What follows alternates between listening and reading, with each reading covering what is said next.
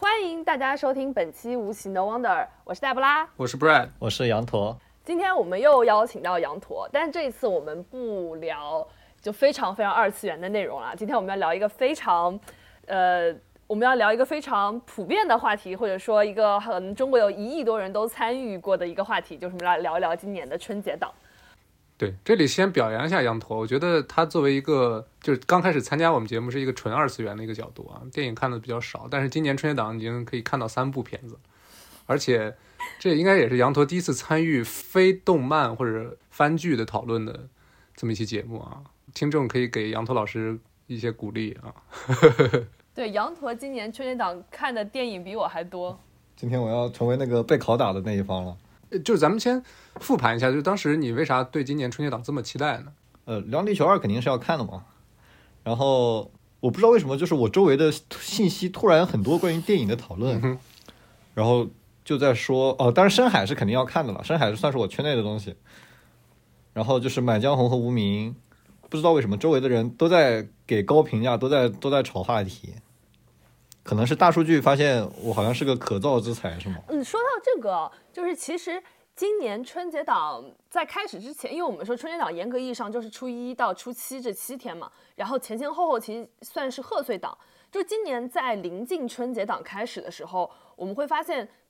很多电影他们都开始点映，然后有爆发式的点映的口碑，起码在片方他们自己看来，对他们的质量是有信心的。我回想一下，就是我。春节档之前啊，就是单看，首先《流浪地球二》它是个科幻片，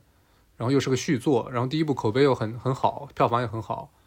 然后《满江红》的话，首先导演张艺谋，然后呢阵容也也很强大，说实话。呃，易烊千玺他是他们这代里头这个我觉得是最出色的。看完看完《满江红》之后，还是保持着这个观点。然后沈腾他的票房号召力。然后张译啊，或者是那个雷雷佳音，他们这个这个怎么说呢？他们演技的这个保障吧，就这个片子也是卖相很好。然后深海又是田晓鹏的这个多年之后的这个这个另一部新片，然后呃整个预告片看下来的这个质感也也很好。然后无名又是陈耳在《罗曼蒂克消亡史》之后的新电影，然后又有梁朝伟，就整个看下来，我觉得就这四部电影，我是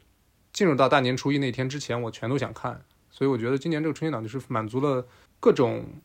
电影爱好者的期待吧，就各种类型片都有，从科幻到古装到动漫到到谍战，然后又有实力派演员。今年刘德华、梁朝伟还在春节档征战，你知道吗？就这这这点我其实也很感动。然后又有那种新鲜的流量面孔，就是易烊千玺啊、王一博啊，当然 这个表现我觉得。有有目共睹吧，我觉得我就不不，我到时候后面聊到了再评价吧，嗯，所以我觉得这今年春节档确实是很很扎实啊，很扎实，嗯。羊驼觉得呢？可能就是各种机缘巧合吧。本来按理来说这三部片子吧，我觉得《深海》它本来就是应该是十一档，就他们三个不是不应该属于同一个档期的，因为各种机缘巧合，加上可能电影行业处在一个。再不抢这个春节档，就大家都要玩的这种这种这种氛围，我不知道，我瞎说的。但如果是正常情况的话，我觉得他们应该是分别属于，比如说分别属于暑期档加呃十一档加春节档这种。就换句话说，这三部片如果分在三个不同的档期，可能票房会更好吧。我我是先看《满江红》和《深海》，然后看《流浪地球》。我看完《满江红》和《深海》之后，觉得这几部片这两部片都还可以，就是在商业上呃方向是对的。然后制作上各有各的亮点，然后虽然对吧，缺点都也很明显，但是总的来说是一个进步的东西。但是看完《流浪地球》，看完《流浪地球》之后，觉得不是同一个，不是同一个世界的东西了。咱就直接进入到这个今天的节目的正题啊。好，就是之所以我们准备这期节目，其实这期节目是不在吴奇本身的这个选题的这个排期里头的啊，是临时加的一期。呃，之所以录这期节目，我觉得很大程度上是因为。《流浪地球二》这部电影给了我们巨大的想要去聊它的欲望。怎么说？我觉得我们这个节目吴奇节目的影响力有限，但是我还是想就借助咱们有限的影响力，再次就是歌颂一下这部电影啊！我觉得他他用到这么高的词了。我我们的立场已经统一了吗？就我刚刚在录之前，我跟 Brad 讨论了一下。就我接下来在，尤其在本期节目当中，就是我对这几部电影的一个评价的立场啊。就我觉得我们之前在讲以前那些我们认为比较优秀、值得一聊的电影的时候，我们往往是采取一个制作的视角。又怎么说呢？就是我们会分为，比如说剧本的好坏、表演的优劣，用这些角度去看一部电影。但是其实这个角度更多的不是从一个观众的角度去看，而我觉得春节档它是一个娱乐性更强，或者它跟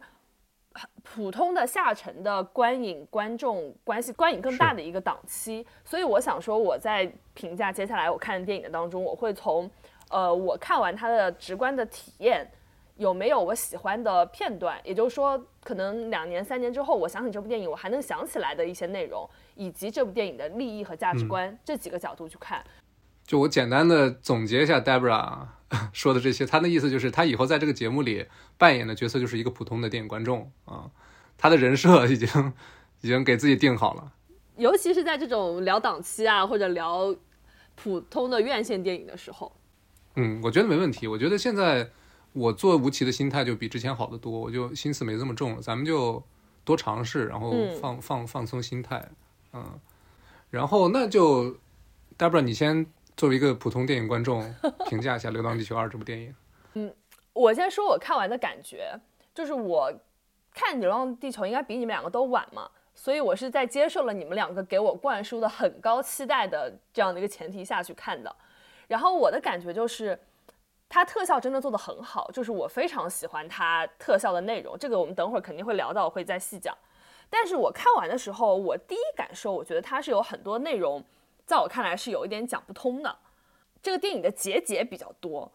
我觉得这个我有这种体验的原因，是因为我觉得它观影过程中给我的信息量是很大的，不管是剧情上的也好啊，情感上的也好啊，它那种硬科技的内容上也好啊，所以让我在观影的当下没有办法去想它一些细节的含义。那我后来觉得这部电影其实比我刚看完的时候感觉好，就是因为我在 B 站上看了很多关于它的解析，然后这些解析把我就是那些感觉到了结节都疏通了，就感觉《流浪电影流浪地球》这部电影的脉络经络被打通了那种感觉。但是今天聊这个节目，我就可以跟大家讨论一下，就是我的这种感受，我不知道要把它归于是。我作为一个科幻电影观众，我的敏感度不够高呢，还是这部电影它确确实实其实叙述是不够成熟的，就是我需要去看解析以及彩蛋，就是我觉得用彩蛋来补充电影的内容，这个方式在我看来是不太好的。是你这个观点其实也是，嗯，最近几年很普遍的一个普通观众的观点，就是你要通过一些电影之外的视频内容或者文字内容去。帮助你理解这部电影，那这部电影到底是不是一部好电影？羊驼你怎么看？我觉得就是有这个想法是很正常的，呃，或者是看不懂是很正常的。然后看不懂去看解析，然后对于这个片子产生了更好的理解，当然不一定是对的。就是那个那个，它彩蛋也好，UGC 二创也好，它不一定是真的是导演的或者是制作组的想法。但我觉得，我我其实看《星际穿越》啊，包括呃呃那个那个叫什么《盗梦空间》《信条》。看完之后，我也是这么干的。然后我觉得，如果它是一个值得去，它是个不好的事情的话，那好莱坞更不好。我觉得这不一样，就是我不觉得我没有看懂，你们能懂我的意思吗？就是如果说它是有一个高概念，然后我确实没有理解它，或者说它中间有一些这个某种科学原理，然后它影响剧情，然后那个原理我没有看明白，这个是我不懂。前面那一期聊天节目我也讲到，就是我是一个很喜欢看科幻电影的人，然后我自认这几年科幻电影我也看的也不少，就是我肯定不是说没有看懂这部电影，但是我是觉得他在我们现在应该可以剧透哈，就是他在讲这个人工智能的这个点上，我觉得他的叙述是不够完整的，就他如果说是要最后要收到这个点上来，然后要把人工智能把 Mouse 这个人物。的功能性和它在整个故事当中的位置要讲清楚的话，它现在这个讲法我觉得是不够的，就是我是这个意思。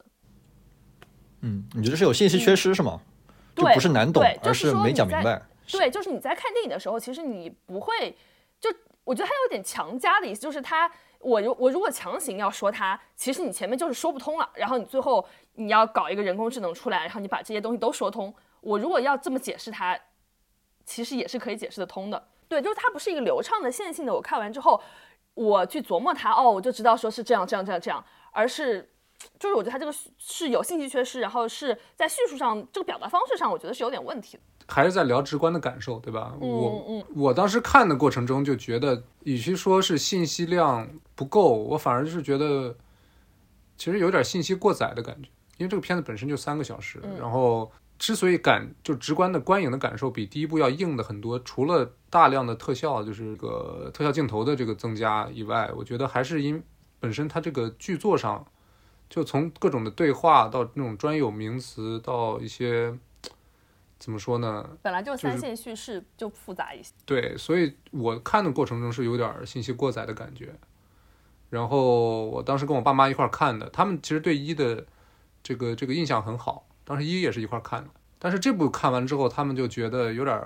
迷糊，对我觉得他们是可能是没有完全能消化电影给到的那些信息吧，那些台词。所以这部电影他们的感受就不是特别好，就觉得有点太科幻了，嗯，有点太硬了，我觉得是。他这部电影本身，他这个世界观很庞大，讲的故事也是怎么说呢，很很宏大的一个叙事吧。对。然后我觉得这个就是要考验导演和和和编剧他在信息的这个筛选的能力吧。最后三个小时的这个容量，其实已经被塞得挺满了，我觉得。我觉得它是一个企图用三个小时讲清楚一个六个小时的故事，嗯。但是实际上大部分人的，你不能说大部分人吧，实际上很多观众他去电影院只想听一个实际上只值啊一个小时的故事，然后剩下的那一个半小时可能是对吧？可能是抒情，对。可能是感，可能是视觉，对，或者是可能是一些尿所谓的尿点，就是他拍一的时候的拍法，就一你仔细回想一下，一跟二比就是一个像一个小番外一样，像你就你把二先拍出来，然后你再拍一，就一就是一个小番外的感觉。它整个抒情的段落很多，父子情，然后然后那个赵今麦演的那个演员，包括吴孟达演的这个外公，就各种其实桥段挺多的。对啊。然后这一部的话，就完全就几乎等于没有。就一开始我看评论还说什么刘培强的感情戏很影响观感，但是我后来发现其实他感情戏没有那么多，加不起来可能也就十几分钟吧。没什么感情戏啊。对啊，这个片子其实他戏还是落在了，嗯，可能其实除了刘培强这个角色，可能更多落在了沙溢啊，落在了刘德华，刘落到了那个马主任，落在了李雪健演的那个官员的那些人的身上，反而抒情的段落会比较少，所以就是就是就更硬了嘛。我看下来的感觉就非常非常的像在看刘慈欣的小说，嗯，所有的人、所有的人物关系和所有的情感，全部都是工具人，全部都是符号，全部都是用来用来衬托这个世界观和衬托主题思想的东西。那非常的刘慈欣，我不知道这句话说的对不对，但是我看《三体》原作的时候，就是你这句话的反面就是觉得说他人物塑就感觉造不他好，我我觉得不是人物塑造不好的问题，是没有人情味儿，是吧？呃，但嗯，我觉得他是故意的，就是他是有，或者是他这个人可能就是这样，他的他的世界观可能就是这样，嗯或者是他的创作观可能就是这样，他的抒情戏全部都是为了表达一些更大的东西，而不是为了呃让你去喜欢这部作品。对，他的最终落脚点一定要在群体上，一定要在就是偏那种社会学的的表达上。就是刘慈欣的作品，他被人最称赞的就是说他在硬核的部分，他在整体的故事上他做的非常好，但是他被人最批判的一点就是说他不会写人物。嗯，因为他这个《流浪地球》，它这个 IP 其实非常小的，就是它是一个短片，它体量其实也很小。但是呢，我听主创的采访，就是说他们其实在做电影的时候是增加了很多刘慈欣作品的世界观以及刘慈欣作品的价值观在里面。他其实用的故事内容因为很有限嘛，然后他们为了扩充这个故事，补充的内容其实都是符合大刘他作品当中想要传递的这些内容的。那他一旦抓取了这些内容，我觉得就是刘慈欣作品的这些缺点，他们多多少少也继承了一点。是，你就光说它里面加了刘欣、刘慈欣这个整个科幻这个宇宙的元素，我估计都可以单出一期视频单独聊。嗯，这个就咱们就不不在今天的这个讨论范围内了。接下来还还想聊啥？不然你第一你看完第一感受是什么吗？呃，我我都不是看完的第一感受，我是从电影一开始就有那种强烈的第一感受，那种主观的感受。中国电影站起来了。不是，我觉得是这种感觉，就是你在看一部中国的科幻电影，我觉得很多人他就没有没有意识到这一点。哦，就比如说我父母，他看的时候，他就觉得他在看一部科幻电影，你对里头的那种庞大的那种视觉，在中国电影里面从来前所未见的那种场场景场面，他们是没有感感感受的，我觉得，嗯，但是我就从第一开始我就知道这是一部中国的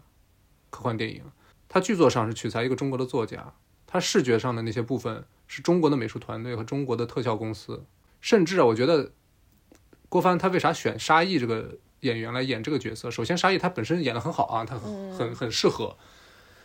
然后我觉得郭帆他他他，你你发现沙溢他在片中一直用东北口音吗？他其实是可以说普通话的，对不对？对。但是他留下来这个强烈的东北口音，肯定是导演有意而为之的。就是我我就猜测啊，纯属郭帆他作为一个山东人啊，一个北方人，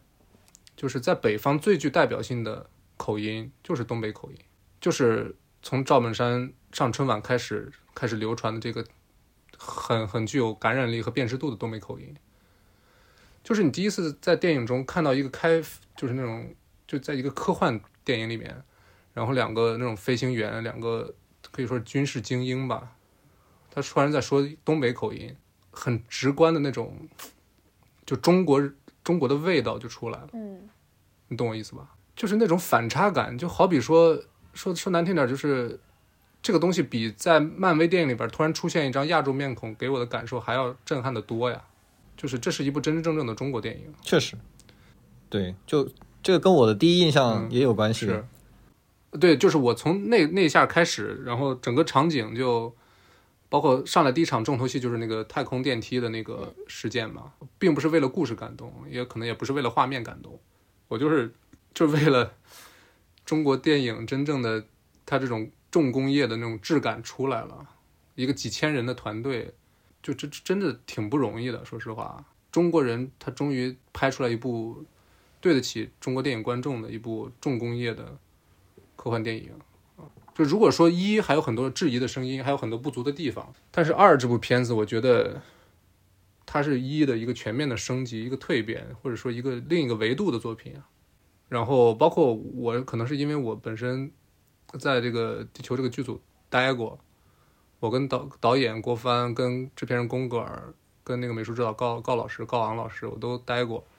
所以就是那种很亲亲切的那种，就是就就就感觉就你前同事或者是你之前的就普通朋友吧，即即便是做出来的东西，所以我就比较 personal 一点啊，所以我就很感动啊，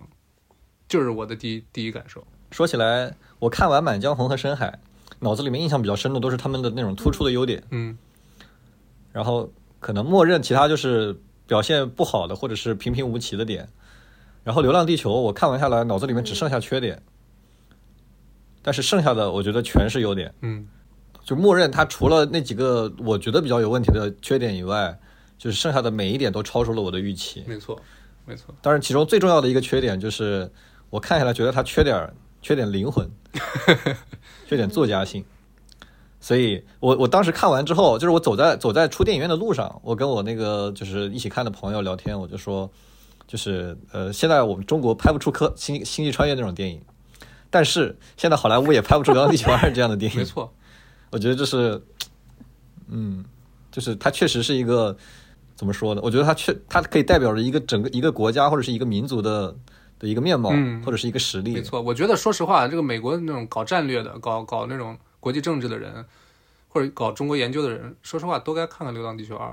真的，我觉得白宫那些幕僚都该看看《流浪地球二》。你看完之后，可能都都对你对针对中国制定一些政策都有帮助的。说实话，说到这儿，我插出去说一句，你们发现了吗？就是它里头那个联合国联合政府叫啥？就叫联合政府是吧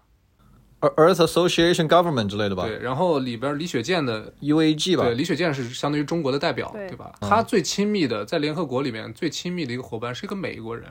是那个美国代表。你们发现了吗？嗯，他们是怎么说？虽然在会议室里面会有一些辩论，但是私私下里是好朋友的那种感觉。对，甚至是有点战友的感觉。我觉得这个是我当时看电影的时候，对于这个故事线让我比较敏感的一点吧。你要说到这个，就是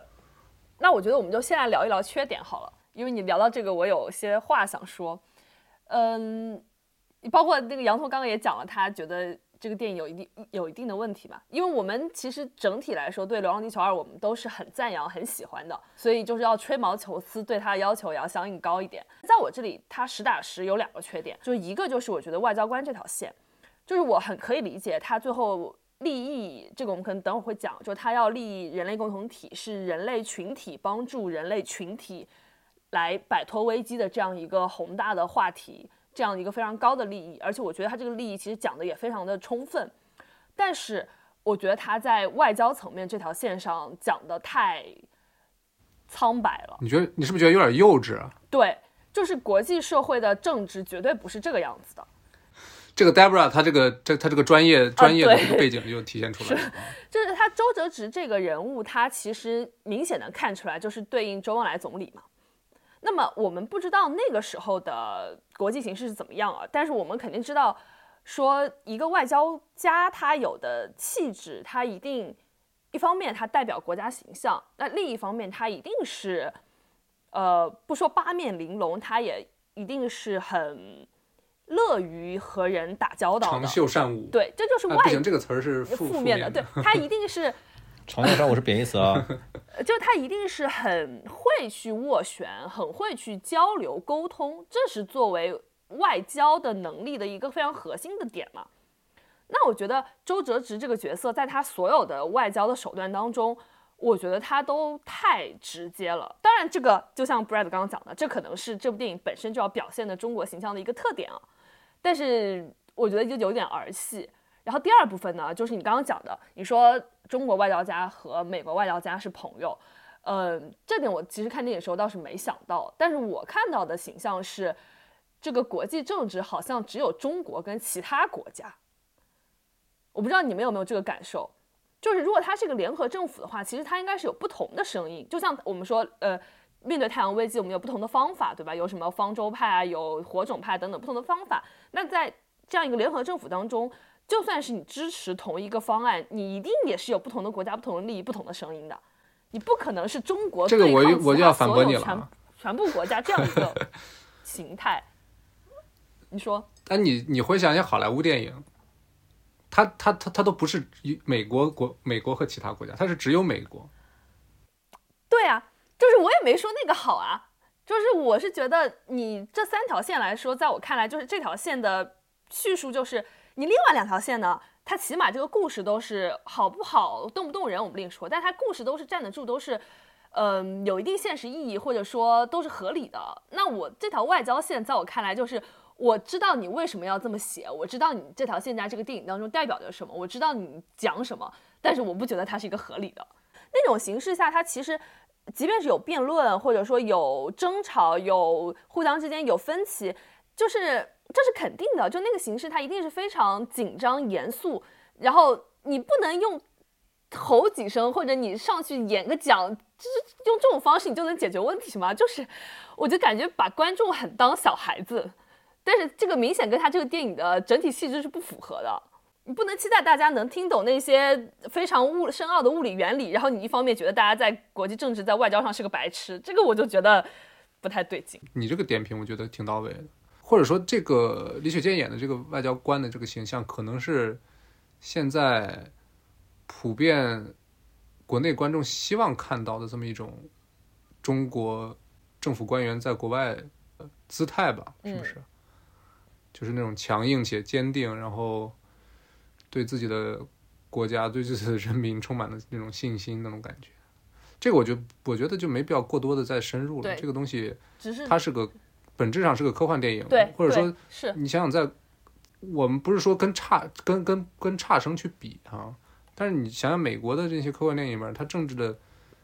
那部分可能会更弱智。对的，哦，对，我觉得你说的是对的，而且我们其实都知道他为什么要这么去塑造这个人物，为什么要去写这一条线嘛，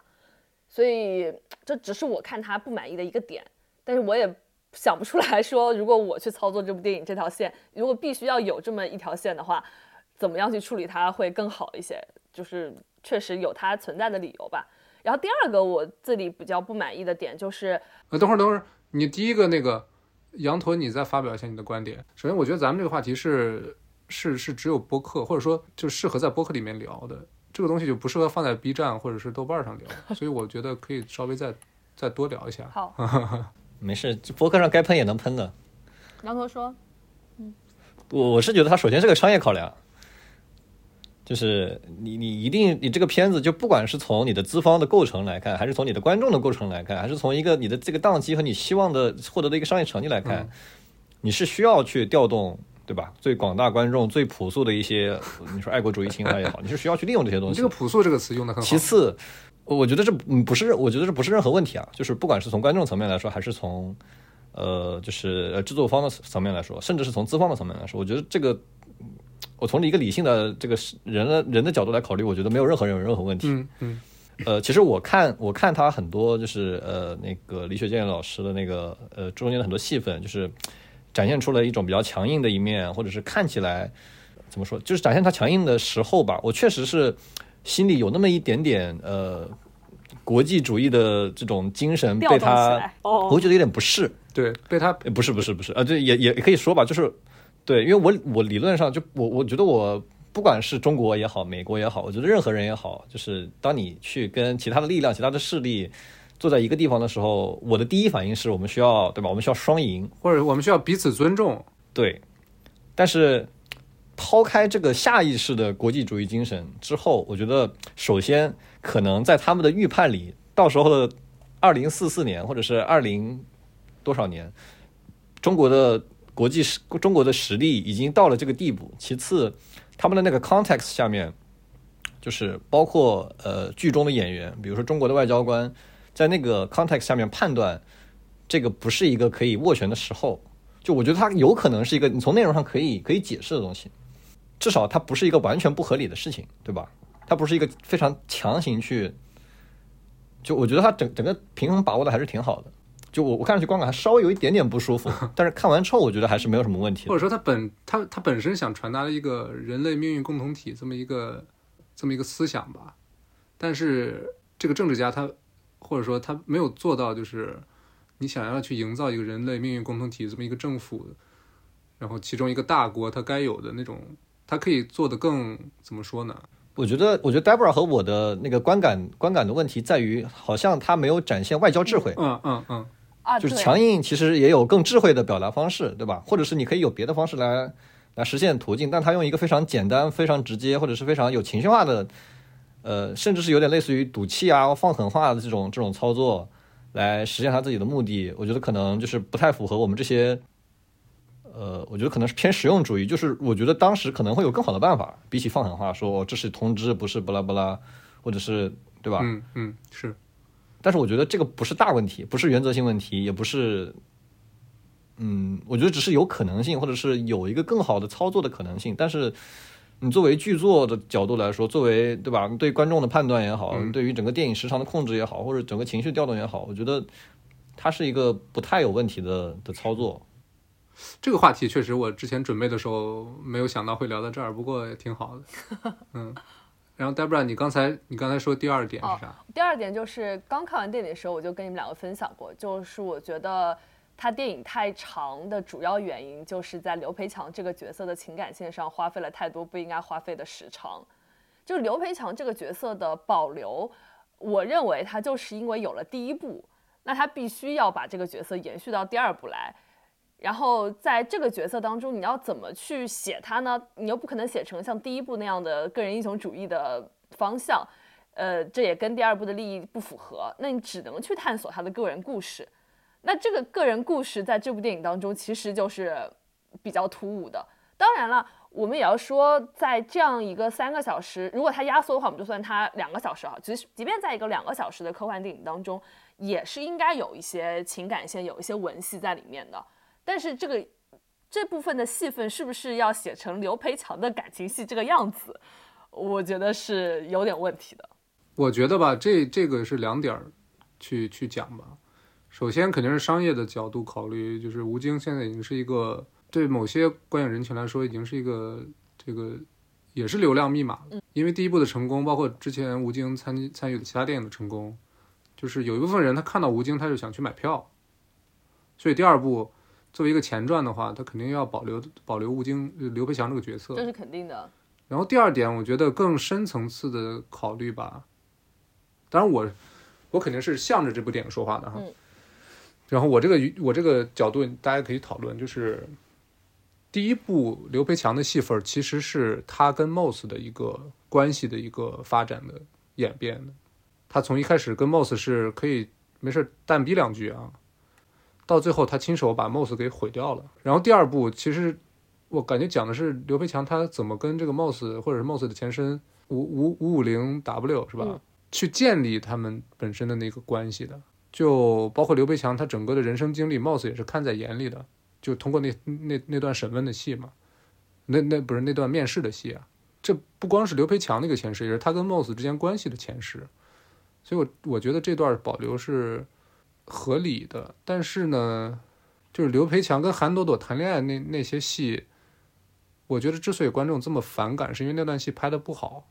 对，这就是我想说的嘛，就是我觉得有这部分的内容是 OK 的，但是你这个表现形式以及这个时长是不是合理的，这个可以讨论。嗯，刘培强的感情戏或者他个人戏好像也没有很多吧？没有很多，但是确实拍的不好。就是整个片子其他的部分做的做的足够好，但是他这个感情戏就是对，就是他不影响这部剧的发展。就是你说不讲他跟他老婆之间有什么关系，当然你就说你要说就联系不到后面他要去太空站啊什么这乱七八糟的，但是你总有别的方法来圆的嘛。啊，对啊，就是你不讲那些一见他就一见钟情，要送花，然后后面他老婆要生病什么什么，不讲这个戏份根本不影响这个电影啊。嗯，或者说他其实也是补了一下他老婆的前史。他老婆在第一部里边就是一个去世的状态，一个重病的状态，但是第二部突然发现他哦，他原来是一个这么厉害的宇航员，有武德的，对啊，一个女女性角色，我觉得也是想讨好你们女性观众嘛，或者符合当下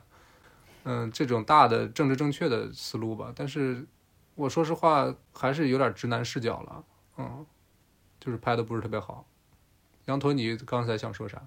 呃，我觉得就是像我刚才说的，我之前说就是这部片子它的有一个缺点就是，或者是刘慈欣他整个人的一个特点，就是他对于情感的描述和对于一些人性的描绘其实是不多的。但是你要是把刘培强从《流浪地球二》删掉，他就真的没有了。而且就是科幻类的作品，它总是要让你 relate to 现实生活，让你感受到。就是你不管是讲科幻也好，还是还是讲历史也好，它永远是要反反映现代人类的情感和现代人类的社会的问题，嗯对吧？刘培强呢，他的戏他其实串起了很多东西，从他一开始、呃、作为一个小年轻，对吧？这个这个呃，认识到自己心爱的心爱的人，然后结婚生子，到后面为了自己的家庭去应聘，去去去去去选那个宇航员，其实是非常。呃，可以让观众普通观众产生代入感，这是一方面；另一方面是他能，他是我觉得三条线里面唯一一条可以用来描写普罗大众在呃当时的那个世界观下的生活状态的的这么一条线。就你你讲那个刘德华那条线、马照那条线和这个外交官这条线，你其实都是讲不到普罗大众、讲不到生活的，就是。我不管他有没有这个目的性啊，但是他一开始他一定要通过一个一个一个点和一个人去讲一下那个时候没进对吧？没进那个地下的那三十亿人，另外那三十亿人怎么办？他们的生活是怎么样？然后那些抽签儿啊这种东西，我觉得就是对啊，抽签是个很重要的的设定，对吧？在啊这里，不，我这里要 battle 一下，就是第一点就是我觉得杨彤说的很对，就是你科幻电影你一定要 relate 到现实生活当中，然后要人让人产生共情，跟自己的生活产生联系，这也是电影要做到的一点嘛。然后，但是呢，首先，比如说像抽签的三，另外抽不到签的这些人要怎么办？比如说地表被毁灭了，那地球上的人要怎么办？他这个部分在第一部里面已经讲过了，他在第二部完全是就那一段那一部分要讲的内容完全是重复，我觉得这个重复就是他完全没必要的，这个时长已经很长了。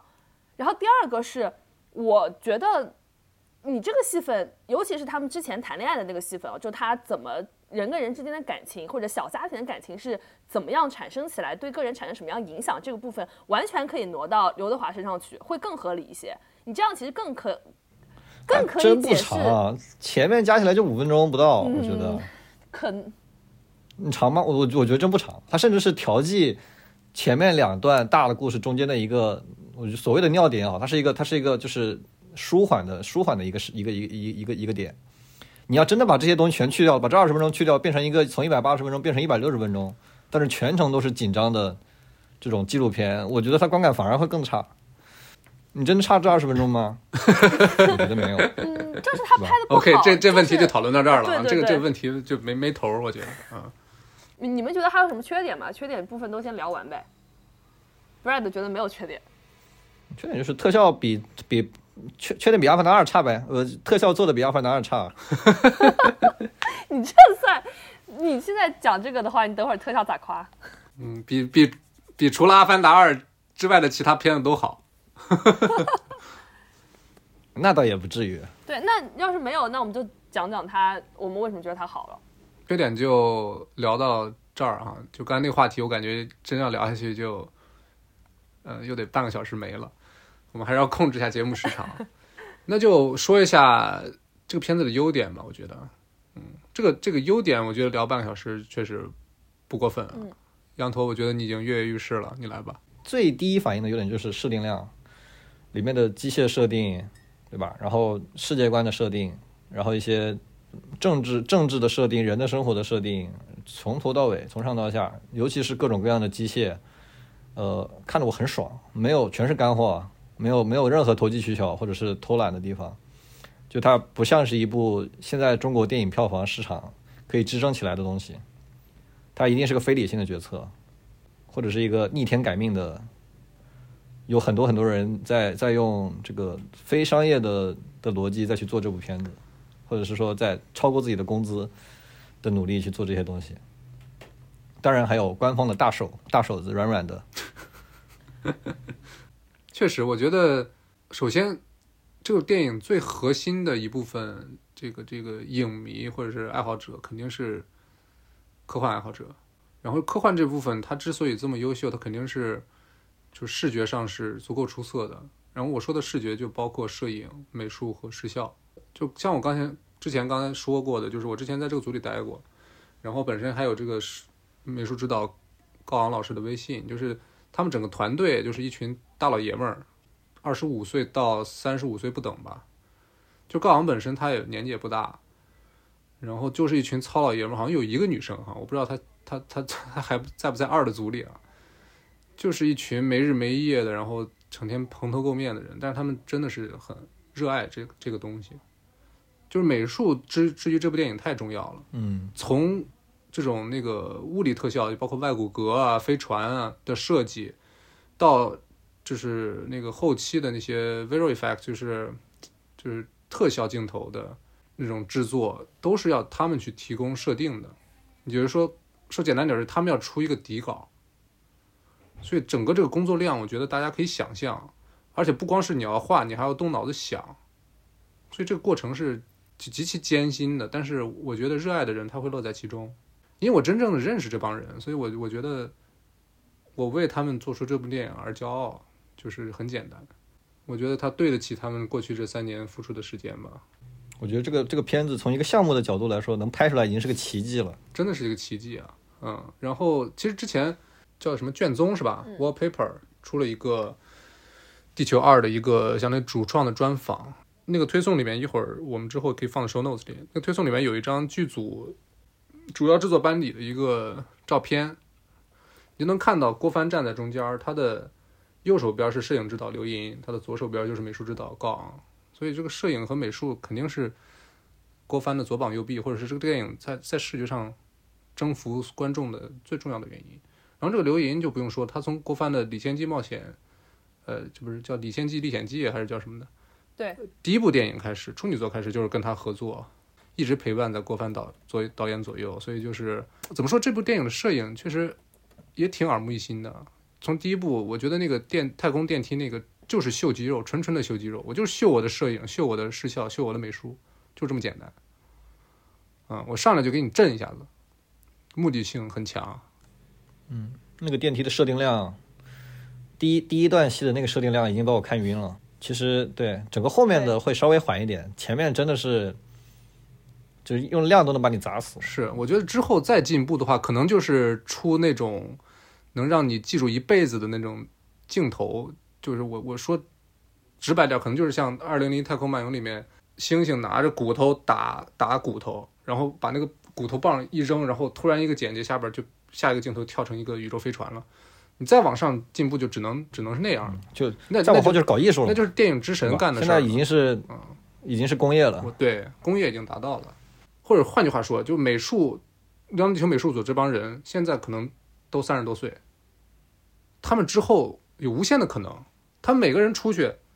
四十岁的时候去做别的电影的美术总监、美术指导，那中国电影才有希望啊，对不对？这不就是那个散是满天星嘛？以后所有靠谱的电影都来一个，对吧？甚至以后就是中国科幻电影可能会出现一波郭家军都不一定啊，或者是呃，然后想到了某一地球军个临近的行业的对啊，故事。就是这样的，你就就是《流浪地球》它，它的它的历史地位是，可能更多的是是是在这个带动整个整体行业的发展上。它至少是个昙花一现，啊，对啊，是吧？嗯至少是个昙花一现。如果是坏，如果之后电影中国电影坏起来，那就是昙花一现；如果好起来，那他就是开山立派了，而且郭帆他才四十多岁，就有点像对吧？动画界的纯 production，就你他们这这帮人的未来无可限量。嗯，我衷心的祝愿他们。嗯就真的有可能，有可能你你在这部一千多个人还是两千多个人的制作团队，等到十年之后，中国所有牛逼的电影的这种工作室的创始人，全部有《流浪地球二》这段工作经历，都有可能。对啊，是这样的。嗯感觉有点见证见证历史，是吧？如果他真的能带中国电影好起来，那真的就是历史了。然后别的，我觉得剧作上，当然整体完成度已经很高了，所以就是我就说郭导这个整体的这个流程的把控、项目把控能力，其实电影导演他就或者说这部电影的导演他就是个项目经理，或者他就是个 manager，他可能与其说 director，他更像个 manager，几千人的团队，他要去管理，然后不同的部门之间的配合，包括整个电影这个前期后期全流程的一种这种配合，就是你拍拍的时候，你可能后期已经很大量的这种设定，然后哎，我就就就就比较复杂，整个的制作流程就是很很复杂，所以他他做到了，他他整体的电影的这个完成度，他是把控的很到位的。结果来看，他还要做大决策，对吧？他要 say 他要 say yes or no，不知道就是整个四年制作过程中，嗯，他他可能做个上万个 decision，做上万个决决策，可能上万都少了，所以这是这种庞大的这种决策量，可能也是一般人无法想象的啊。但是郭帆导演本身他这个能量密度就异于常人啊，是吗？很多这种成功的人都是那种他他很能熬，他就比你那个精神的那个精神头儿每天能比你多干六个小时班儿，哎对上六个小时班儿。对，而且他是高强度的，比你多干六个小时，不是说他在那划水划六个小时。你在嘲讽我，我看出来了。我我也在嘲讽我自己，我就是能量密度比较低，所以我意识到了，所以我滚蛋了啊，干不了这事儿。呃，剧作上的话，这次就是你回看《流浪地球一》的时候，他加上原著刘慈欣，他有十个人在编剧栏，这次只有四个，呃，就是就是一里面那十个人里边保留了四个，啊，不是那九个人啊，刨刨开呃原著的话，他就保九个人里边只保留了四个人，反倒是整体剧作上更好了，就我觉得这一点挺有意思的。那当然了，嗯，那这不肯剧剧本价脚本价肯定是越少越好呀。对，当然可能真正这个有贡献的人不止这四个吧，但是可能肯定是这四个人是最核心的那个四个人，就其中就包括导演郭帆和郭帆的那个制片人搭档宫格尔宫老师，然后还有一里面可能是挑出来最怎么说最合适做二的两位编剧，甚至有可能一的剩下那四个人五个人他在写三的剧本也不一定。到时候三上的时候，咱们可以看一下但。郭帆不是说要二不赔钱他才拍三吗？我觉得这个纯纯粹是在开玩笑，啊，不可能，不可能不拍三 我。觉得中影不会不让他拍三，就就中影会就就就是逼着他拍三，是这样的，催着他拍，赶快拍。就二拍出来之后，他已经不是一个纯纯的商业行为了。对，即便他现在只有三十多亿票房，最后不到四十亿票房，那中国电影有几个三十亿啊？那也不少了。也也不多，好吧？就是还是该拍还是得拍。还是回到那个问题，它在这个三十亿以上的票房里面，成本应该是最高的。它应该是中国历史上电影历史上成本最高的电影了吧？这我还真不清楚，因为电影的成本嗯众说纷纭吧。就是你，你你没那本账，你你就是外人肯定很难知道这电影花多刨少钱。去演员片酬，我觉得它应该是成本最高的。刨去片酬，它肯定是最高的，是是而且应该是断崖式。是，因为它的特效量是断崖式的多嘛。对啊，它的设计量，而且你还要刨去隐性成本，对吧？你像那么多免费的东西，虽然它也实际上也不是免费了，它后面要赚钱的。就比如说那个徐工集团赞助的车辆啊、人手啊，对吧？你虽然这个它本质上是资源资源资源置换嘛，你不能说是免费的了，但这些应该是不会被算在那个成本里面去的。嗯，还有一个最大的优点就是在里面表现出来的的的价值观和嗯，价值观吧，我觉得，我不能说它好坏啊，但是它肯定是好莱坞拍不出来的东西。它不，我觉得都不是好莱坞拍不出来，是我觉得是西方整个那个社会他们想都不会那个文明想到的。发展下来，他们理解不太了。说实话，他们上西方上一次体体会到集体主义的好是什么时候？二战。二战打不过苏联的时候，应该是打，应该是跟，哦，我也不知道，他们上一次享受集体主义的好是什么我觉得说西方又说大了，因为我这一年在英国待着，我觉得英国是有那个怎么说呢，集体那个意识，他们是可以理解。工人阶级是吧？对？因为他们之前也是大工厂啊，然后工会啊之类的这些东西，我觉得是美国人真的无法理解的，或者说是好莱坞那帮编剧他写不出来的东西，因为他们都是个人的那个泡从从小泡在资本主义羊水里长大的是吧？泡在个人主义和自由主义的这个这个水里长大的。就这个东西，我觉得很难聊。我觉得就是我，我不太喜欢《流浪地球》第一部，因为我当时看完的感觉就是，这就是一部个人英雄主义的电影。你把一个人类的危机最后用一个人的力量去解决，你捧出了一个英雄，你捧出了一个太空战狼，那又怎么样呢？就即便他特效做的再好，那我觉得你只是用糖衣炮弹在包裹一个腐蚀的内心。但是到二，就是我不喜欢一的那些问题，它完全解决了。我不知道这四年编剧团队也好，主创团队也好，他们是怎么样能悟出这样一个跨越式的进步的？不能说进步，就跨越式的改变的。因为我觉得这种作品上利益的前进，其实是非常难获得的，尤其是你在拍一部其实是灾难主题的电影，我觉得就非常的厉害。我感觉球二它其实是用人类群体当中不同的组别，然后根据每一个组别的特点和擅长的事情配合起来，解决了一个共同的问题。就我觉得它的解决方案是这个样子的，就这个解决方案就非常的巧妙。我我又想 battle 一下了啊。我觉得一没有个没有还特别个人没英雄主义啊有吗你要硬说那个是（括号群体群体性的个人英雄主义是吧？每个人都是每个人都是个人英雄主义。标准的，我觉得它就是一个标准个人英雄主义好莱坞叙事的模式。也不至于吧？我觉得比如说体现在体现在刘培强是吗？体现在吴京是吗？就是，对啊，对啊，没有啊，吴一是所有的人都是巨人，但是吴京比所有的巨人都稍微高那么一点点。所有人都是英雄啊，然后他有那么多饱和式救援的片段，对吧？什么什么哎，什么所有那卡车掉头啊，对吧？各国支援队啊，然后吴包括吴京他有很多战友，什么那个飞出去的俄罗斯人，对吧？包括什么以色列的那帮团队，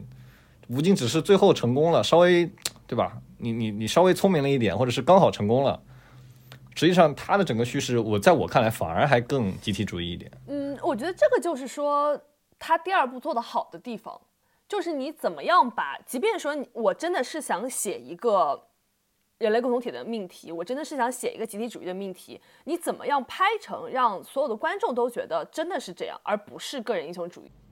那很简单，二钱多一钱少呀，一钱少你只能多拍个人了呀，对吧？只能多拍韩朵朵和刘培强了呀。是是，你二有特效这也是二的戏了对吧优点嘛。就即便说你一其实也是想拍那个内容，但是你其事实上的成果，就在我这种部分观众看来就不行。那二我就不会有这个感觉。那我觉得可以理解吧，就毕竟二，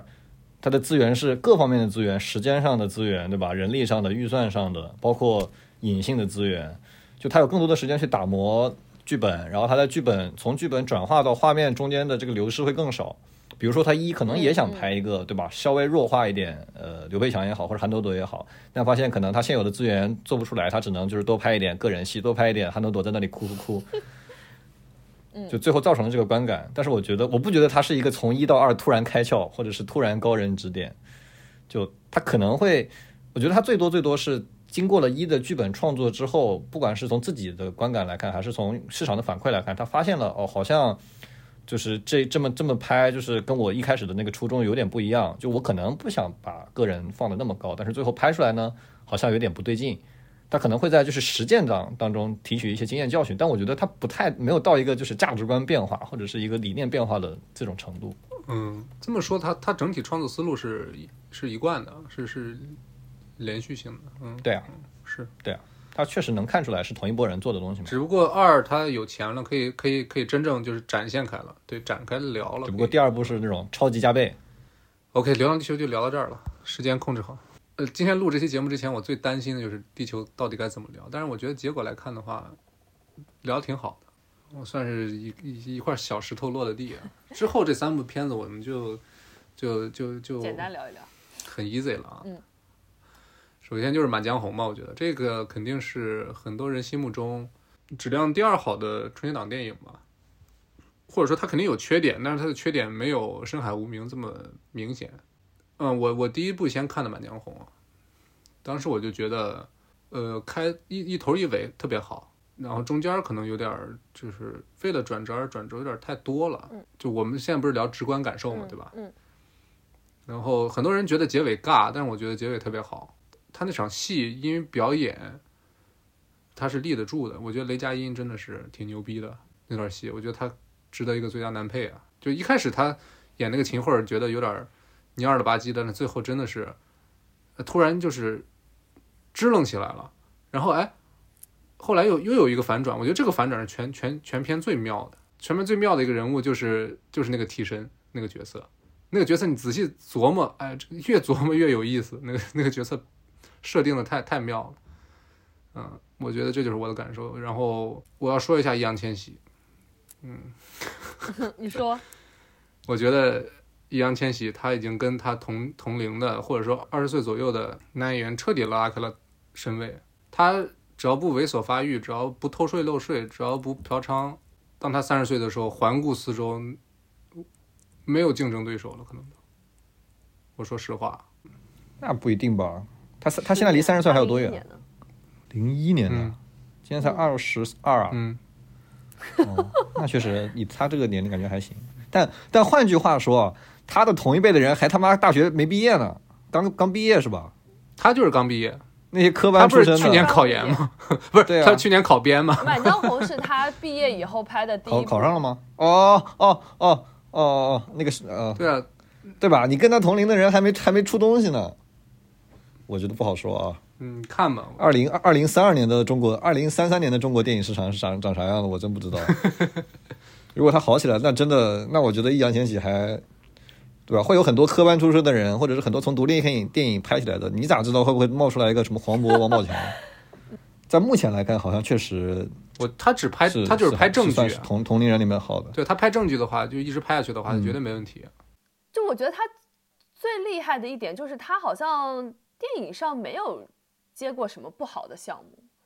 就是他拍的电影每部质量都还挺好的，就这个选片的眼光真的是不错。对，没有严格意义上的烂片儿，是是，不知道他自己选的还是他团队选的啊？但这个确实选片眼光是蛮好的，资源好，他确实资源好。当然，他他他确实不拉胯呀。嗯，我觉得你任何一个二十岁的人，对吧？你可能本身有点天赋，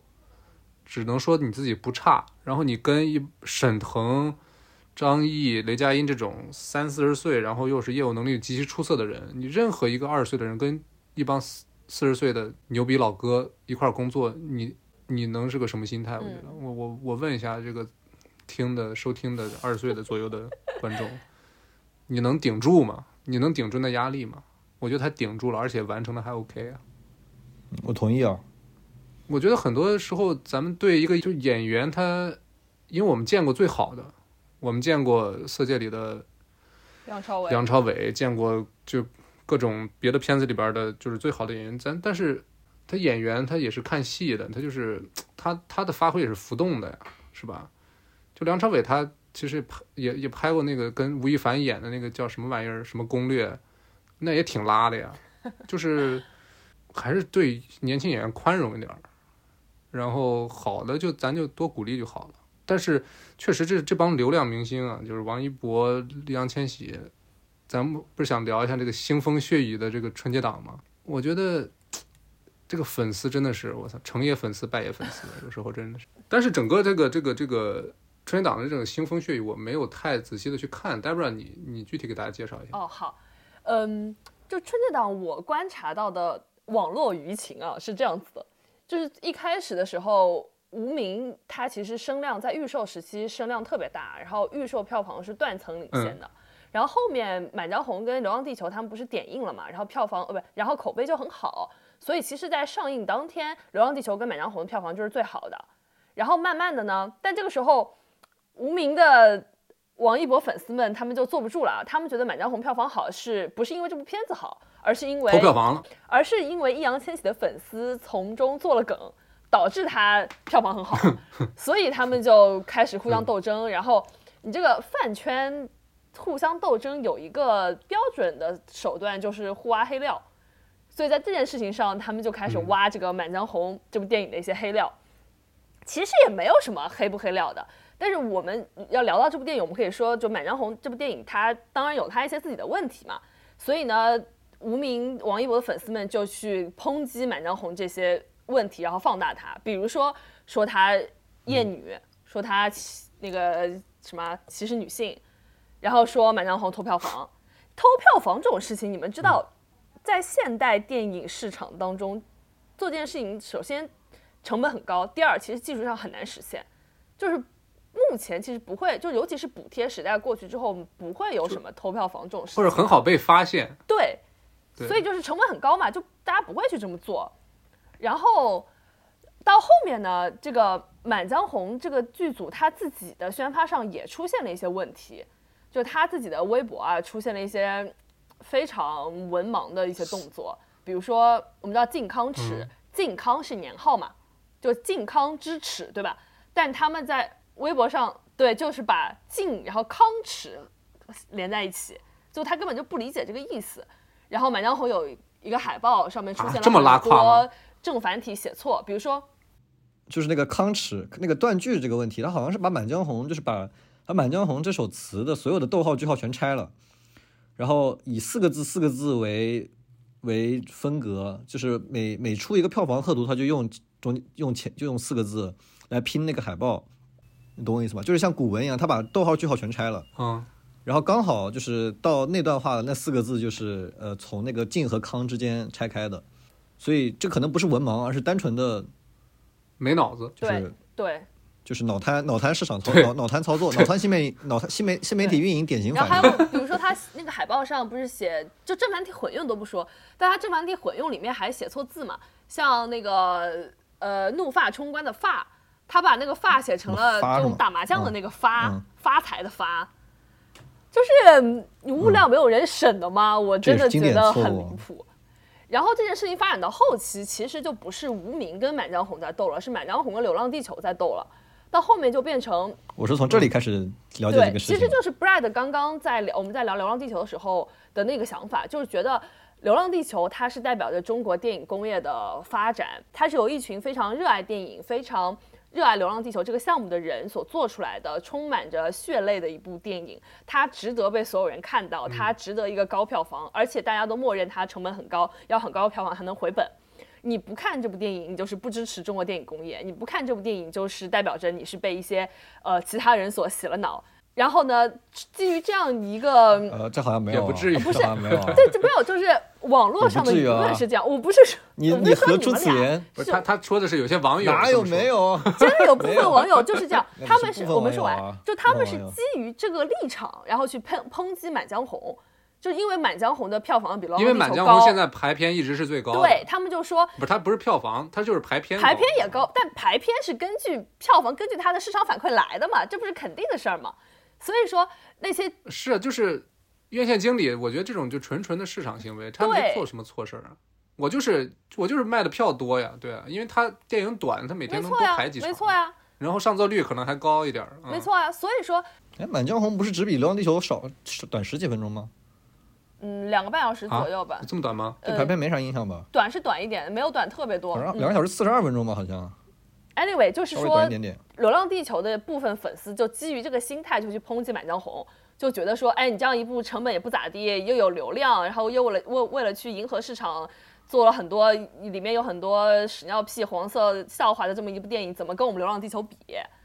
然后就闹得乌烟瘴气的，大概就是这么个情况。怎么感觉好像跟我看到的版本完全不一样？哎，对，你说说你的你的版本，我看到版本就是呃呃，首先满满江红这一方就代表满江红这一方支持满江红这一方的人，就是包括他的发行商和他的这个演员的粉丝。呃，首先是就是个别行为啊，个别个别行为到部分行为，就是发表了一些呃这个这个不太理智的或者是很奇怪的言论，这是舆论骂战，就是骂战里面是没有任何事实的，就是大家都在骂不。是他发表什么言论了？类似于呃，首先是有一些这个，就是对吴京，对于这个集体主义，对于国家啊、的一些嗯很奇怪的言论，这是一方面啊，这个我觉得都很正常，就是这个此时无时不刻都在发生。嗯，那个我也看到了。对嗯，然后《流浪地球》这边的观众当然就是对吧？他们是有自己的立场，然后他们就会去这骂战，这是一部分。然后好像还有就是一些很奇怪的市场行为，就是我觉得就最终你要真的刨根问底去看，它就是一些自然现象、一些误操作、一些这种自然生市场行为。我之前看过一个分析，很正常，就是你看但凡两部电影都看完，你就会知道《满江红》它票房很高，但它后劲一定不如《流浪地球》足。所以，一个正常的这个电影院线经理的行为，应该是前面多排《满江红》，然后《流浪地球》慢慢来。说法有有道理，你这有道理。我觉得这个这个思路还挺合理的。流流浪地球的人会二刷嘛，然后他的口碑好，后劲足，然后甚至他会有一些这个一些一些一些组织去组织集体观影啊，不拉不拉，对吧？嗯，然后会有一些很多二创，他为了去去去做创作，或者是不不管出于任何行为，他很多会去去多刷，他的后劲一定是好的。满江红，对吧？它总归是一个小体量的东西，它总归是一个，对吧？没有那么那么好的电影，但是它刚好前几天票房哎还不错，那我肯定是趁着这股劲，赶紧把它票房先排完嘛。然后《流浪地球》之后，对吧？你《流浪地球》，你之后想看的人总会去看的。《满江红》没准过了春节档他就不去看了嘛，那肯定去买《满江红》嘛，对吧？我觉得这就不管是什么原因吧，但这个肯定是终归是市场行为，但是。呃，它体现在外面，就会让很多人就觉得啊，你是不是这个阴谋论啊？是不是资本的力量啊？是不是投票房啊？然后就有这种争吵。然后，呃，你你从这个这个现象发展成骂战了之后，就没有任何的事实依据，大家都在各骂各的。是现在就是太多那种不懂的人，然后跳出来，然后咋呼，就是你也控制不住啊。我说不懂是不懂这个整个这个市场运行的逻辑的，这个很正常，你看到大家都不懂。对你看到你喜欢的东西，没有没有得到这个市场的，就是你想象中的那种尊重的话，你就会生气。但是我觉得这种这个这个行为都比较极端哈。但是我是真的看到有很有不小的一部分人，他们的话术是说，《流浪地球》它重工业，它有很多投入。如果你不支持这样的电影的话，那么以后就没有人会再给一部电影如此大的资源。如果大家都能够通过像《满江红》这样的体量的电影去赚钱的话，为什么我们要做《流浪地球》呢？就是用这个话术去捧《流浪地球》这个，嗯，这个思路我可这个话术我可太熟悉了，就在我们游戏行业，这种这种这种这种这种说法太常说见了。句公道话，《满江红》这个片子它本身质量不差呀。对呀、它不是说很寒碜的一部没错，我就是这么想的，就是我，我当然看到一条微博就有人说嘛，就说为什么要骂呢？这个中国人是买不起两张电影票吗？嗯，满江红它怎么了呢？就是是这部电影怎么就爱到大家了？我就始终没有想通这件事情。就你要非说它嗯制作上不如《流浪地球》或者说，呃，它体量上没有《流浪地球》大。我们如果说出于这个回本的考虑，我们要支持《流浪地球》，那也无可厚非，对吧？但是你不能说它就是一部猪狗不如的电影，我就觉得有点过分了。是，而且他传达的最后那个情绪，我觉得也跟《流浪地球》怎么说呢，有不谋而合的地方吧。对啊，我我觉得我当时看完，我当时是怎么跟你们说的来着？这个我觉得张艺谋在他找到了一种爱国主义贺岁档这种商业片上找到了一个找到了一条路子，是吧？对一种新的爱国主义电影主旋律电影的嗯拍摄方式。嗯就是你得尊重这位七十多岁的老人，他他还在不断的去，首先他不断在拍电影，已经很牛逼了。中国再也不会出一个张艺谋了。你刚刚说郭帆是一个就是能量很强的电影，呃，能量很强的导演。你想想张艺谋，对我当时脑子里就有过过了一下张艺谋，他可能就是整个中国 能量密度最强的人之一了。我说实话啊，就是而且他的这种，这他经历的大风大浪太多了，你可能过了几个月，这都不是张艺谋导演生活这这这都不算一个事儿，你知道吧？对啊，我觉得整个事情没有很离谱，就非常的正常，就大家的立场都非常的明确。就我觉得这个跟这两部电影的宣发也有关系。就你看《流浪地球》，它其实有很多这个剧组人员出来帮忙做宣传，然后说了很多关于这部电影制作呀、拍摄呀等等方面周边花絮的内容。但其实你看《满江红》，几乎在主流舆论场上看不怎么到，所以我们其实看不见这部电影它是怎么被制作出来的，它是怎么被呃怎么呈现到大家面前的。那你少了这些跟主创的、跟导演、跟演员的这些直接的联系，其实你就会觉得离这部电影比较远。所以说，《满江红》的受众它更多是那些不会，可能啊，我估计我分析是那种不会主动去踩一捧一啊，或者说说一些呃，就占据这个主流话语权的这些观众，他们可能贡献了票房，他们看完了，他们也不一定觉得这部电影就多好，但是他们就去看了。但是《流浪地球》呢，他们会跟这个剧组、跟这部电影它产生很强的这个个人关联，这个是跟电影宣发的这个途径有关系。那我觉得，我觉得比攻击性一定是《满江红》那一方攻击性更强。我觉得我们俩就是被信息流分发的内容不一样。对我们两个对互联网是不一样的互联网。你你你的互联网里面是《流浪地球》攻我的击性更强，我的我的互联网里就是说，捧《流浪地球》踩《满江红》的人更多，然后我没有看到什么，但是我也没有看到什么夸《满江红》的人。我觉得首先是因为《满江红》没啥好夸的，我觉得《满江红》能夸的地方都是小的点，比如他有一个好点子吧，最后有一个好点子，或者说有一个好表演，对吧？这些都是就一句话就就啊，雷佳音演的很好，我觉得就是没什么问题啊，就是他他，但他是个小电影。他拍了，好像是拍了两个月，对吧？然后一个整个整个片子从立项到从前期到后期，就说白了，这个片子没有什么大的，对吧？没有什么好的镜头设计，没有什么好的概念设计，他的脚本写的也是一个很简单的剧本。对，就是你全篇复盘过来，就最后那一场雷佳音的戏，我能记住，或者我愿意去回味，别的就算了。但是看的过程它中它，是个它是个小东西，它不是它对得起观众吧？它起码不是一个粗制滥造的，就是它它不是个大烂片，它不是个大烂片，啊，它甚至都不是一个小丑片，它只不过它是个只不过没那么好，对但它起码不烂。对，而且我当时看完，直观感受就是这片子就绝对票房要爆，因为就当时我那场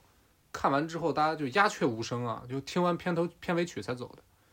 就是真是被最后那场戏给定到椅子上了。它看起来更简单嘛，看着更省力。嗯，我是觉得他最后呃利益拔高那一下是很妙的，就是说《流浪地球》它如果是一个地球人类群体性的一个利益，那《满江红》它就是一个中华文化群体性的利益，就是这个东西都挺好的，就是两者都挺好的。或者是一种狭义上的中国文化，因为中国五十六个民族现在就是，你别老是汉族文化嘛，对吧？整，对啊，整的就有点儿汉汉族文化嘛，对，所以咱们说说到底就是咱咱表达观点没错啊，就是他这个汉族不等于中华民族，汉人不等于中国人。嗯我觉得这这点是需要注意一下的。嗯，OK，那《满江红》我觉得聊到这儿就差不多了啊，然后你们简单聊聊，简单聊一下《深海无名》吧深海。无名。是这样的，就是 Debra 只看了《地球二》和《满江红》，然后呢，驼哥看了《地球二》《满江红》和《深海》，然后我我还加加看了一个《无名》。嗯，哎，我自辩两句啊，嗯，就是嗯我之所以只看了两部，是因为你们过年期间都不忙了嘛。我真的过年期间被 父母支配，然后就特别忙，然后这几部电影又特别长，我就很难找出一个完整的下午或者晚上，说我可以完全一点事儿都没有，我爸妈也不支配我的时间去看。有两个阶段已经有两个时段已经很了不起了。过年期间在上班，所以我是大年初一和大年初二看的两部电影，然后初三开始上班，嗯，初四晚上看的《流浪地球》。是我我反正就是不用上班，然后我爸妈也不怎么管我，所以我可能时间比较多。然后我是初一大年初一，我跟我堂哥去看了，因为感觉是我们在家里算是小辈儿吧，所以就也没人搭理我们，也没有我们过年没有什么任务要去做，就比如说我父母那辈儿他们会要去去拜年，但我们就无所谓了。然后我是之后连续三天看了《深海》《地球二》和《无名》，因为我不上班嘛，所以我就我是初七去看的《无名》，嗯，初七一早挑了个早场，人少一点。你们先聊聊深海呗。喜忧参呃也不是喜忧参半吧，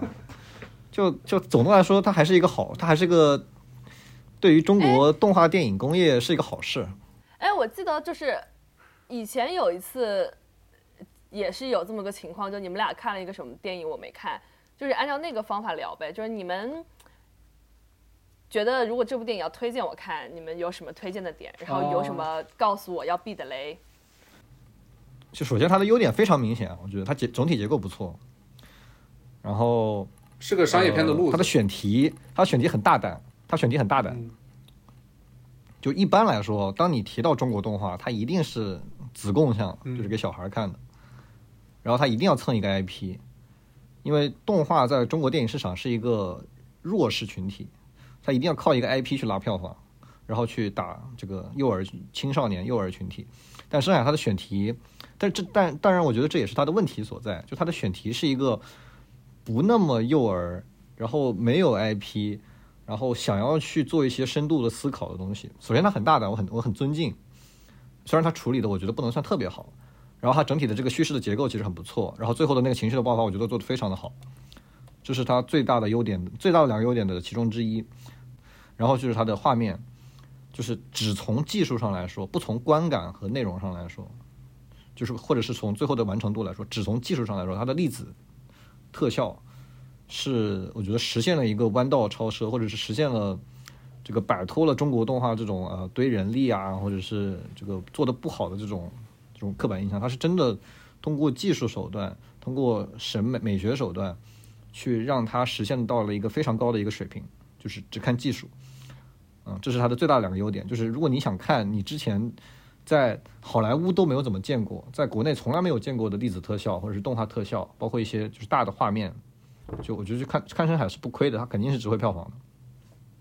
然后最后那部分的情感冲击力，我觉得是有的。就哪怕我前半段完全是属于这种不知所以、不明所以的状态，到后面只看那段感情戏的爆发力，我觉得也是够的，也是能触，也是能触动到我的。虽然也虽然不多，好吧，就它最大的两个优点。我觉得优点在我看来，就第一最大的优点还是画面嘛，或者说在我看来唯一的优点就是画面。嗯然后我那个画面还不单单是粒子，粒子可能它是一个比较有创新的那个点嘛，就是技术突破的点。我我的我说的那个画面是它的整体的那种流畅度和人脸的那种流畅度。哇，这个是我要批判的点。就比方说我们说这个追光的动画，比如说白蛇、青蛇，就他们的脸都有点僵，或者说像最近那部《三体》就更明显了，就人物的表情就不流畅。但是这部电影相对，就即便是跟皮克斯、跟迪士尼比，我觉得都不拉胯。甚至说这个男主啊，他脸的面部表情丰富到了一种让我觉得可以就是把这个丰富程度减降低百百分之七十八十的那种感觉，这是一个非常严重的问题是个，太严重的问题了，就是有点有点有点没必要它是一个非常大的问题的一个小的体现。就是有点真有点没必要了。我觉得就是你肯定花了很多功夫，但是这个功夫在我看来就是特别多余。对，他就从从最后实际观感上来看，他好像想最大化的发挥动画与真人的优势，但最后呈现来的效果，它反而变成了一个劣势。不知道是因为用力过猛，还是因为其他的就是这个内部流程的原因。呃，然后第二个特别大的缺点也是一个，就是需要，就是去他他要去降低的那个需要做减法的地方，就是影片的色彩已经让我觉得有点物理上的，我我眼睛会觉得很疲惫，眩晕是吧？就是疲惫，也不是晕吧，它就是就是动画，它就是很看色彩的一个东西，就是你看动画比你看真人会更格外的去注意到这个颜色的使用。但是这个片子的颜色实在是有点太五彩斑斓、五颜六色了，就颜色使用过多了之后，反而在视觉上，首先它让你不舒服，其次就是它也不好看。这个就是就是刨除技术技术因素之后的内容，嗯，内容问题，嗯，它的色彩，对吧？对比度高的、饱和度高的给的太多太乱，然后明暗分得很不明确，或者是全亮或者全暗。对因为动画是凭空创造出来的，它不像不像摄影不像实拍，每动画里面的每一个每一个像素点都是人画出来的，所以你一定要让观众有一个重点，对，就就是在以当时迪士尼十二原则创造出来的时候，它的那个原则是，你画面只有一个人在，只有一个主体在动，主体在动的时候，其他的部分不要动，前后景别动。然后你看《千与千寻》的时候，你会感觉《千与千寻》有很多这种呃全动画、接近全动画的镜头，就是整个场景都在飞，但它的就没有这种观感的问题。首先，它的色彩就做的非常的，它的明暗处理，包括它的这个呃画面构图的处理做得非常的好。它用人物的视线，用镜头的这种纵深，去把你的视线很很好的引导到了它应该去看的地方。就但深海给我的感觉就是我不知道该看哪，我感觉看这也不是，看那也不是。然后还有太多的运动镜头，就是说起来，这个运动镜头是 3D CG 的一个特有的优势，但也是跟那个人脸一样，就是用力过猛，造成了造造成了反效果，一直都在动，一直都在动。而且还有一个很严重的问题就是，呃，我不觉得有任何人看完《深海》之后会喜欢上其中任何一个角色的外形，这在我看来是个非常严重的缺点。你一个动画这是不可原谅的事情。但是还是那句话，抛开这些缺点，深海的优点还是还是挺不错的。我觉得它绝对是值值回票价的，嗯加油，中国动画加油！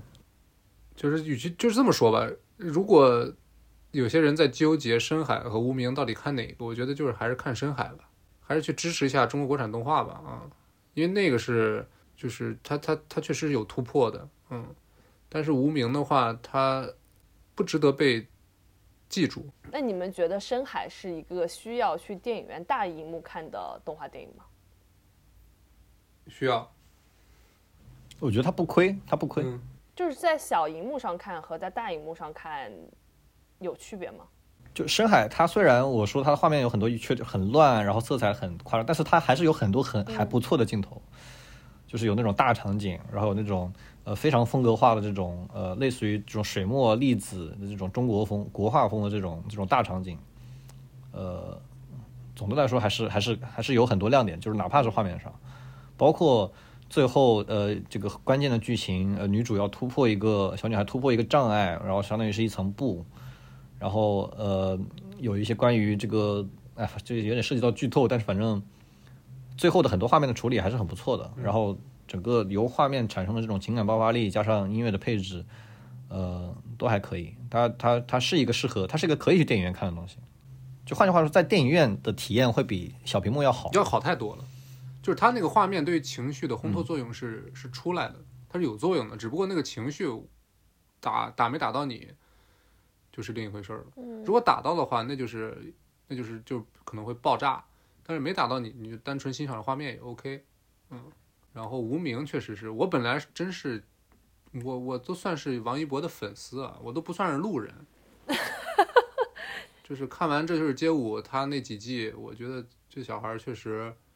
他他他跳的肯定比易烊千玺好啊！我操，我要被冲了。然后 没关系，没那么易烊千玺我们没那么大体量没那么大，别急。但是我我对人、对对于演员的那个肢体我要求比较高，就是王一博他那个身材，就是他头小，然后身材比例好，易烊千玺脑袋大腿短，你现在要被两家粉丝但是但是王一博，我操，这张脸他就他他就别演电影了，真的，他真不能演电影，就是他那张脸放那儿。跟梁朝伟的脸一比，就梁朝伟那脸是三 D 的，他那脸是二 D 的，你懂吗？你是在，我觉得这个不不太对劲啊！你要上热搜了。而且他他的眼睛是没有戏的，你知道吧？嗯，他眼睛没有没有东西。跟我当时跟我说，就他是个减配版的《罗曼蒂克消亡史》。嗯，你最后再说一下，你觉得就是陈耳这个指导水平吗？哦，我觉得陈耳，我这次看完真的脱粉了。我觉得他就是才华有限。我哦我我觉得我现在这个表达需要再犀利一点。我之前就是太温和了。之前夸《流浪地球》的时候，我觉得我现在就是一个，就之前不是说什么虎妈猫爸嘛，就是这个猫爸的心态，就是因为是中国电影，他做得好，我就是要，呃，要夸的，我就要宽容一点的。但是陈耳他他其实也是一个中国导演，但是呢，我觉得他确实是退步了，我所以就要骂一下。就是与《罗曼蒂克消亡史》，但是《罗曼蒂克消亡史》这个片子本身也有也也有很致命的问题。最起码它很吃受众，我觉得《罗曼蒂克交往史》就是非常的吃受众，你好这一口，你就会觉得它很好。对我印象很深，当时大学的时候跟那个呃前女友去看，然后出来之后碰到也是我们学校大学同学，就是在厕所门口碰见了，然后那那个女孩就跟那个前女友说：“啊，这片子拍的什么玩意儿啊，好烂啊！”然后然后他就进去上厕所，然后我跟我前女友面面相觑，我说：“啊，这片子他他拍太好了，就确实是吃受众，就是那个陈耳他很喜欢那个昆汀塔伦蒂诺，但是你得知道。”昆汀他他自己这个美学的这个这个体系的建立是在看了大量的老电影，各种各样的电影，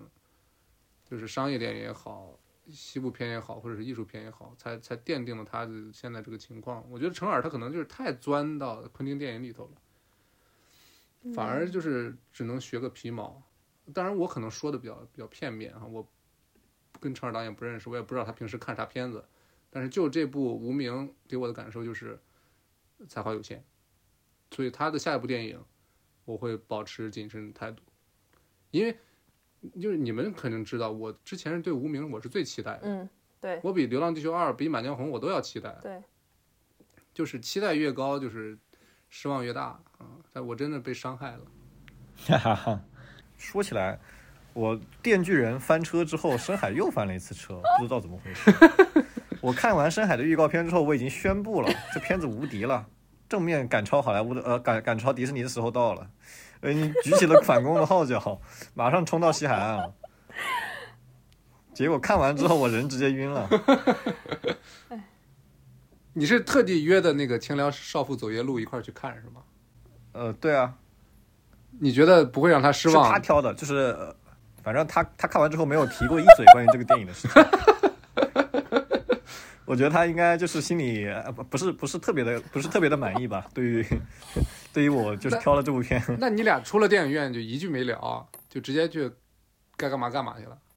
直接去我家看我的跟跟我的狗玩去了，哦。玩的很开心啊。今年这个春节档，就是对于中国的这批喜欢科幻很久的观众来说，是一个幸福的春节档。其实像《满江红》这样的电影，以后可以再多一点，及格线以上的好的商业电影。然后也希望国内这批喜欢动画的观众可以早日盼来一部值得值得他们去歌颂的好的中国动画。嗯，希望那天早点来。怎么说？春节档整体感感觉还是，嗯、起码他走进电影院的理由会很多，对于影迷来说。嗯。然后具体的这个感受，我觉得还是还是不错的吧，对吧？电影之外的东西我们也聊了，但是就就让它留到电影之外对。我也是这个态度。对，最后留下来的只有你的作品，嗯，作品还是最最最能说话的，最能流传的。嗯我们这一期到目前为止，我的录音时间是两个小时二十一分钟啊，我们聊了非常非常久，不知道最后 成片会有多久，但是我们聊得很开心，然后也希望大家我录之前我定的定的目标是一个小时聊完，怎么回事儿？对，所以我们聊得很开心，也希望大家听得开心。然后接下来其实有很多新的电影定档，就电影中国电影市场肯定会又重新热闹起来，希望大家也能够多多走进电影院。我的下一部电影就是《新海诚》，